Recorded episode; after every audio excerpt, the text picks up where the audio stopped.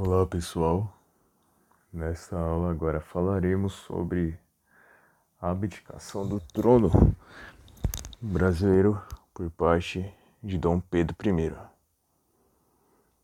Quais foram os motivos? Quais foram os motivos, as causas e por que ele retornou a Portugal, né? Saiu do Brasil e retornou a Portugal. Bom, para entender melhor as motivações por trás da abdicação de Dom Pedro I, devemos entender as guerras pelas quais o Brasil passou durante esse período, em que Dom Pedro teve sua imagem é, manchada pelo, pela camada popular, né? Bom, muito se deve por conta da província Cisplatina, que foi uma província brasileira entre os anos finais do período colonial e início do período imperial. O território que ela ocupava corresponde ao atual Uruguai certo? Bom, a Cisplatina ela foi integrante do território nacional entre os anos de 1817, por conta de uma invasão e ocupação luso-brasileira, e 1828, que teve o reconhecimento e estabelecimento da independência do Uruguai, através do Tratado do Rio de Janeiro. Bom, Esse período de guerra foi negativo para Dom Pedro I. Por quê? Pois, para se ter uma guerra, é necessário ter tropas, é necessário ter exército, é necessário ter homens de acordo que pensam de acordo com seus ideais, né?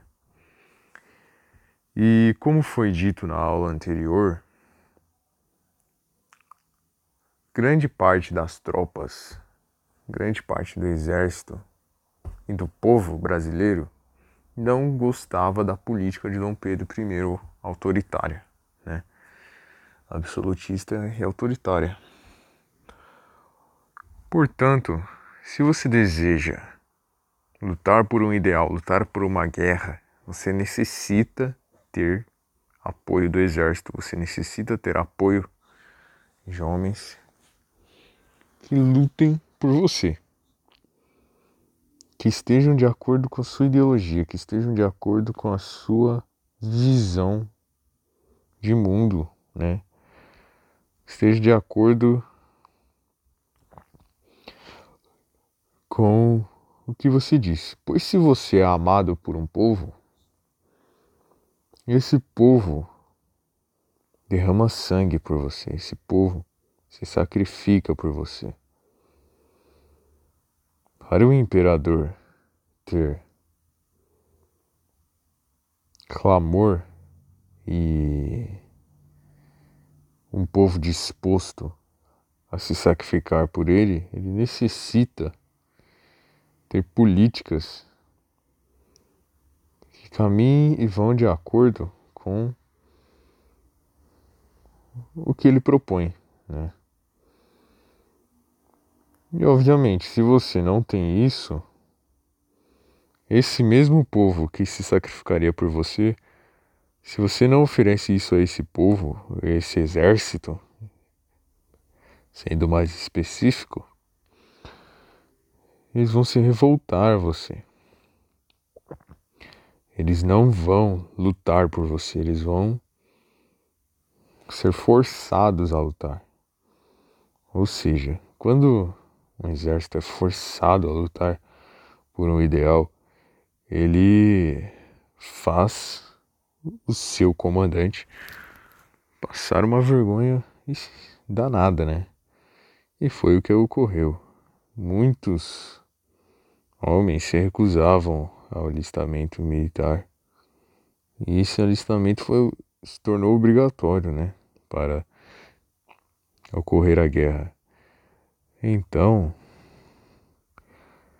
se você está em uma guerra e tem homens que estão indo lá obrigados e não por sua vontade, né?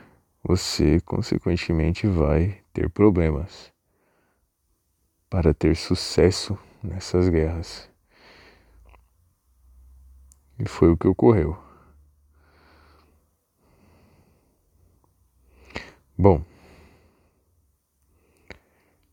essa guerra da província Cisplatina foi muito, mas muito ruim para a imagem de Dom Pedro I, né? Além de você ter homens que manchassem a sua imagem, pois não queriam estar lutando por você, ele ainda teve que recrutar tropas estrangeiras que nada tinham a ver com o assunto, né? Teve que pedir ajuda da Inglaterra, inclusive, que obviamente estava interessada no que interessava a ela, né, dentro dessa guerra. A Inglaterra não ofereceu ajuda ao Brasil de graça, né? Não ofereceu. Ou seja, essa, essa, esse período de guerra foi muito negativo para Dom Pedro I, certo? Ainda mais negativo, né? Pois as suas políticas absolutistas já já manchavam a sua imagem. Aí, juntando isso da guerra, isso o torna ainda mais vulnerável, né? Bom, outro fator importante que levou à abdicação de Dom Pedro I foram fatores econômicos. O Banco do Brasil, criado por Dom João VI, acabou decretando falência e fechou em 1829, né? Os gastos excessivos com a guerra, os gastos excessivos para manter o governo, acabaram por decretar a falência do banco. Juros altíssimos, parcelas exorbitantes estavam sendo pagas, né? Por causa, por causa dessa guerra. Obviamente que houve um prejuízo enorme durante esse período de guerra, pois o exército dava mais prejuízo do que benefício, pois um exército que não está lutando de acordo com seus ideais, ele dá mais prejuízo a você, né? Principalmente econômicos. Pois para você manter esse exército, você necessita de gastos militares, você necessita de gastos alimentícios, né? Você gasta com arsenal, você gasta com tudo isso. Toda uma logística por trás disso. Além disso, tínhamos ali uma política dividida entre os liberais e os absolutistas, né? Os liberais tinham ideias contrárias às de Dom Pedro I e os absolutistas tinham ideias positivas a Dom Pedro I, né? E os absolutistas, eles sentiam que o uso excessivo da liberdade traria prejuízo a Dom Pedro I. Traria complicações à manutenção do poder que eles haviam obtido. Portanto, a guerra política era muito forte, muito forte. E os absolutistas não estavam se tornando a maioria dentre os integrantes da política do império. Outro fator importante para a abdicação de Dom Pedro I. Bom, além da política de Dom Pedro I, além da política manchar a imagem de Dom Pedro I, observamos que a vida pessoal e particular de Dom Pedro I era extremamente prejudicial a ele, né? Bom, a esposa de Dom Pedro I era Maria Leopoldina, né? O casamento deles foi extremamente difícil para a esposa de Dom Pedro I. Isso por conta do quê? Das traições cometidas por Dom Pedro. Ou seja, se hoje em dia uma traição em um casamento por parte de um líder especificamente já é mal visto, imagina naquela época, né? Onde se vivia um período extremamente religioso, conservador, né? Imagina naquela época que ocorria, né? Dom Pedro I ele tinha um caso com a Marquesa de Santos, o mais famoso, né? Dentre os casos. E o que ocorria? Leopoldina ela era extremamente bem vista pela população. Extremamente bem vista. Ela que havia assinado a carta que tornava o Brasil independente, etc. Ela tinha uma boa imagem para com o povo. E uma traição por parte de Dom Pedro I a essa mulher era totalmente escandaloso. Era totalmente prejudicial à imagem de Dom Pedro I pois essas traições elas eram de conhecimento público. Todos sabiam disso. A grande maioria sabia disso, dessas traições.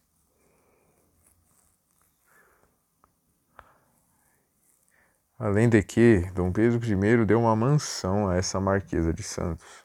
Né? E isso ficou totalmente exposto, né, para o povo na época. Além de que, né, a Marquesa de Santos andava lado a lado com Maria Leopoldina. Lado a lado. A amante e a esposa andavam lado a lado. Isso era um absurdo na época, né? Em um país extremamente católico, religioso, um caso de adultério ser cometido pelo líder da nação é de uma aberração tremenda, né? pois o representante, aquele que deveria ter um diálogo diretamente com Deus, né, no comando do país, estava pecando pecado grave, um pecado mortal, que é o adultério, né? Ou seja, isso para a imagem de Dom Pedro I era horrível. A vida pessoal de Dom Pedro I manchava demais a sua imagem. Né? Bom, além disso, anos depois, Leopoldina falece. E os boatos de que a imperatriz teria sido agredida por Dom Pedro I foram altíssimos. os boatos de que ela havia falecido devido a agressões de Dom Pedro I foram altos, né? Em 1829, Dom Pedro I decide casar-se novamente, mas não com a Marquesa de Santos, né? Depois da morte da imperatriz, o Dom Pedro I afasta a Marquesa de Santos da vida pública e ela se casa com outra pessoa. E Dom Pedro decide procurar uma nova esposa na realeza europeia certo?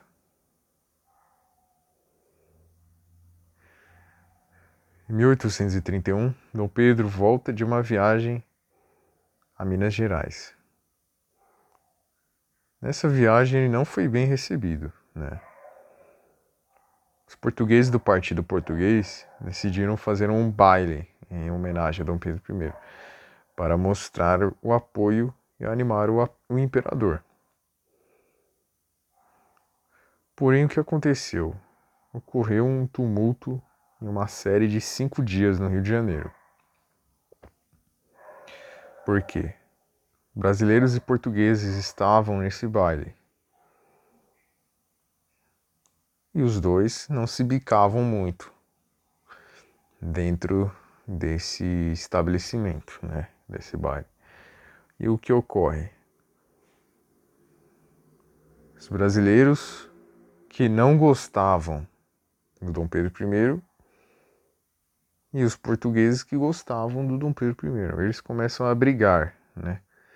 Onde surge a famosa Noite das Garrafadas, né?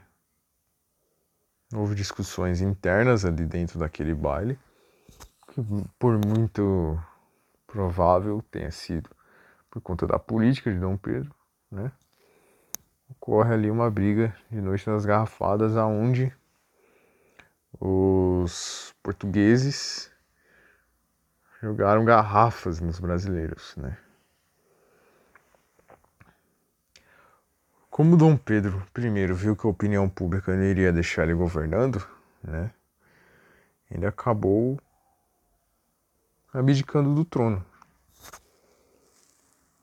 Em exato 7 de abril de 1831 e ele volta para Portugal. O pai de Dom Pedro morreu e seu irmão assumiu o trono, com um governo que não era aprovado pela população. Ou seja, então Dom Pedro analisa: se eu tenho um irmão que não faz um bom governo lá, um governo autoritário, não tem uma boa política lá, eu volto para Portugal e governo lá.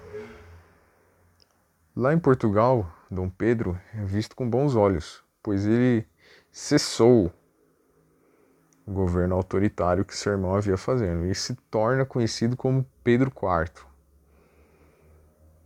Ele institui um novo governo completamente diferente do que ele fazia aqui no Brasil. E no lugar de Dom Pedro I, ele deixa o trono ao seu filho Dom Pedro II, que com cinco anos foi declarado imperador.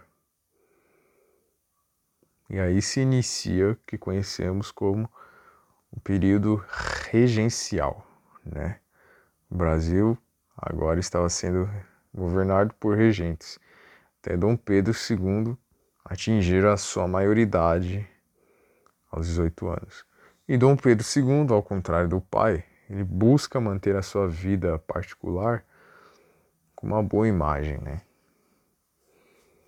E fazer uma política mais pacificadora. Uma política mais democrática para a época, uma política mais moderna. Dom Pedro II fez um governo totalmente mais favorável ao Brasil do que o seu pai, Dom Pedro I, fez. Que hoje em dia Dom Pedro II é mal visto pelos brasileiros, né, pela camada popular, ao contrário de Dom Pedro II, teve um governo mais moderno e melhor para o Brasil. Bom, esses foram os motivos da abdicação de Dom Pedro I. E é isso. Muito obrigado.